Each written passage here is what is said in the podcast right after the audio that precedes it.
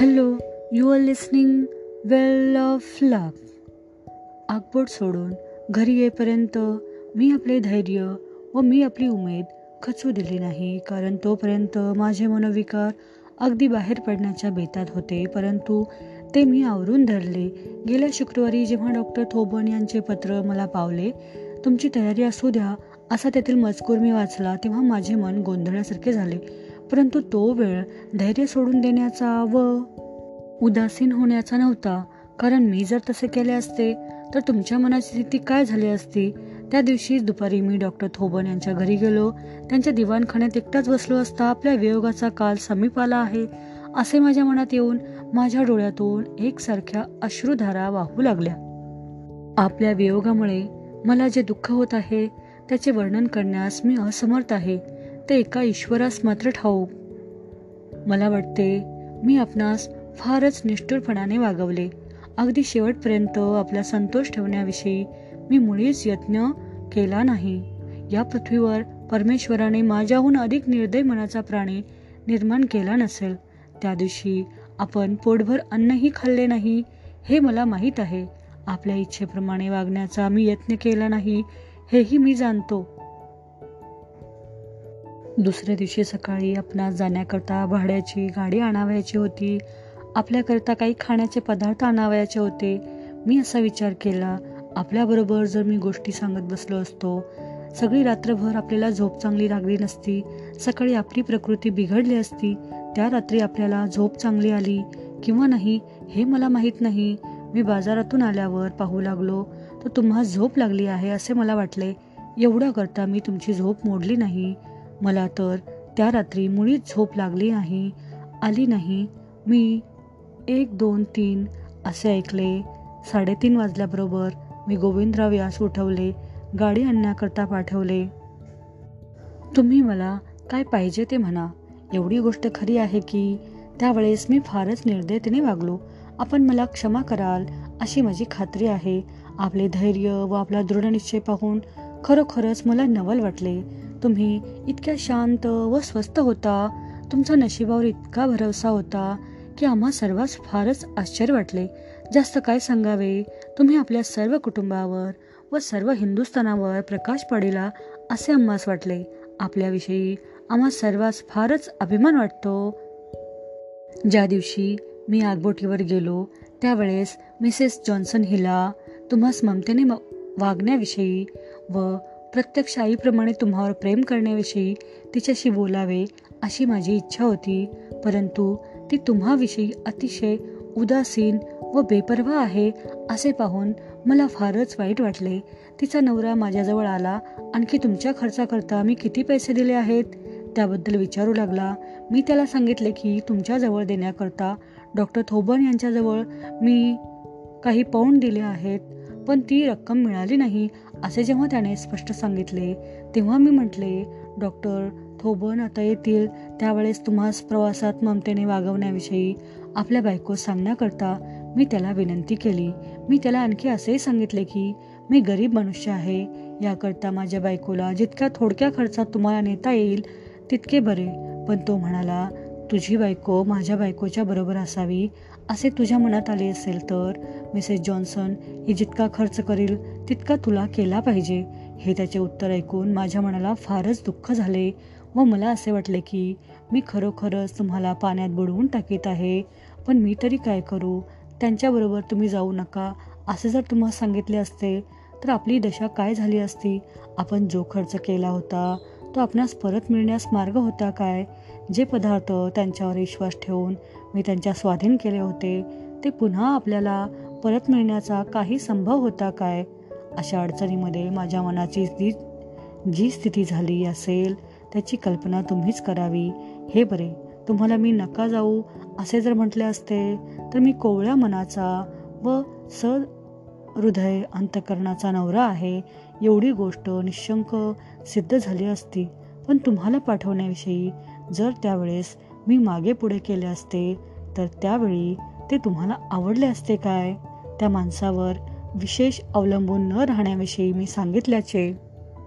कदाचित तुम्हाला स्मरत असेल आणि त्या कारणाकरता ते आपल्यालाच कामामध्ये निमग्न राहिले व तुमची काळजी कोणीच घेतली नाही अशी गोष्ट असता तुम्ही फारच चांगल्या रीतीने वागला व बायको माणूस असता तुमचे वर्तन फारच शौर्याचे व धीराचे असे होते. हे पाहून मला फारच आनंद होत आहे.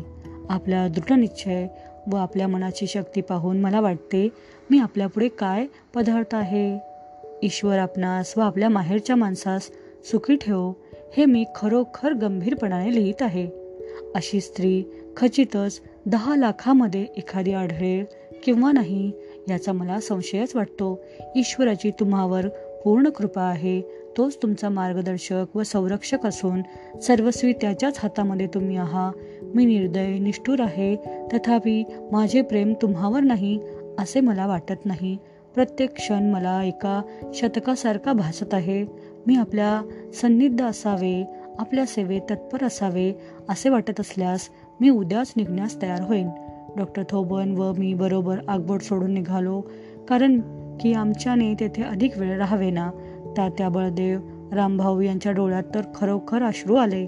तात्या मला म्हणाला तू तिला समुद्रात एकटीच लोटून दिलीस. तुला जमीन दोस्त करावे असे वाटते. त्यावेळी माझे डोळे भरून आले. पुन्हा मी तुम्हाकडे पाहिले नाही. हात वर करण्याची किंवा दुसरी काही खून करण्याची मला शक्ती राहिली नाही. आम्ही घरी परत आल्यावर आपल्या अंतकरणातील मनोविकार दाबून ठेवण्याविषयी जरी मी यत्न करीत होतो तथापि तसे माझ्याने फार वेळ करवले नाही. त्या घटकेपासून माझ्या डोळ्याचे पाणी खळले नाही. मी आपल्या डोळ्यातून टिपे गाळली नाहीत.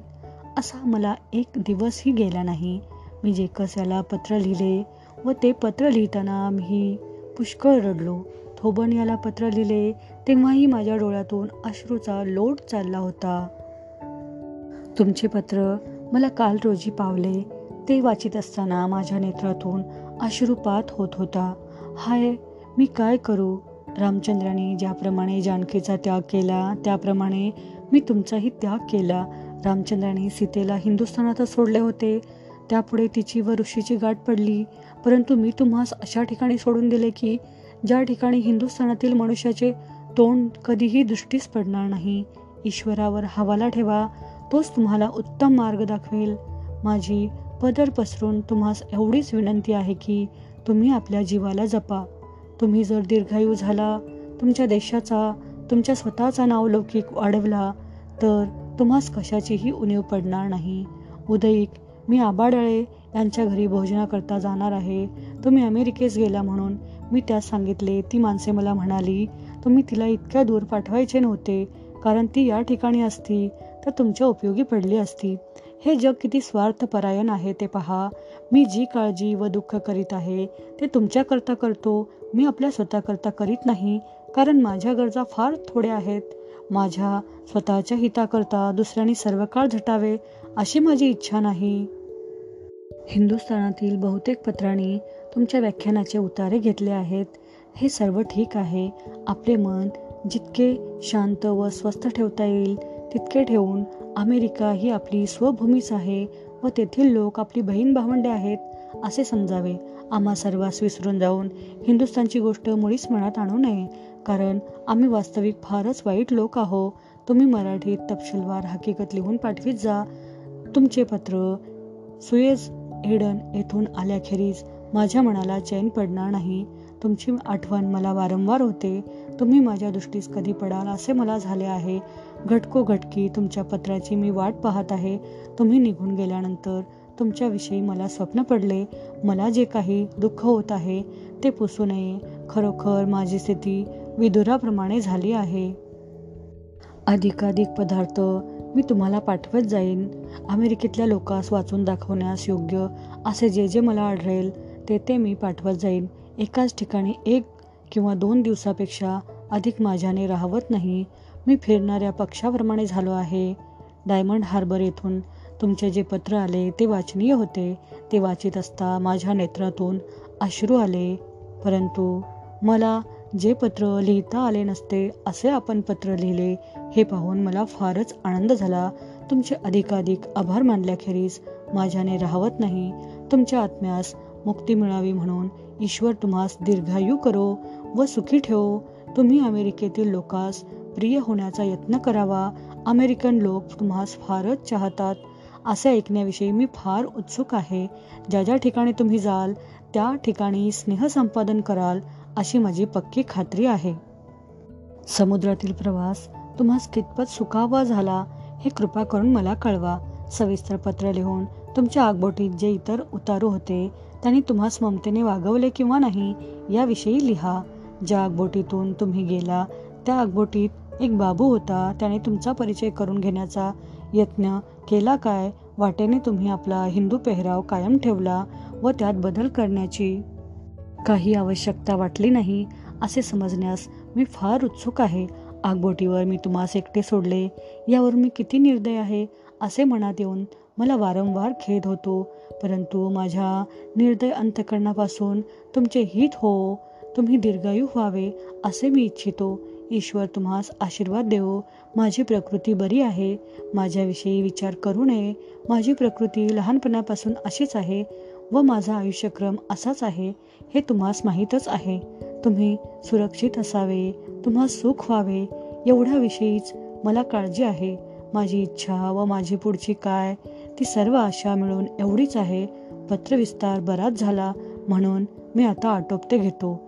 त्या देशातील स्त्रिया व मुली यांच्याशी तुम्ही सामना करावा. हिंदुस्थानातील माणसात किती पाणी आहे हे त्यास दाखवा. मी तुमच्या मागून लवकरच येईन. तुम्हाकडून वारंवार पत्र येत जावी एवढीच माझी इच्छा आहे. मी तुम्हाकडे येईन. तेव्हा बरोबर कोणाला तरी घेऊन येईन.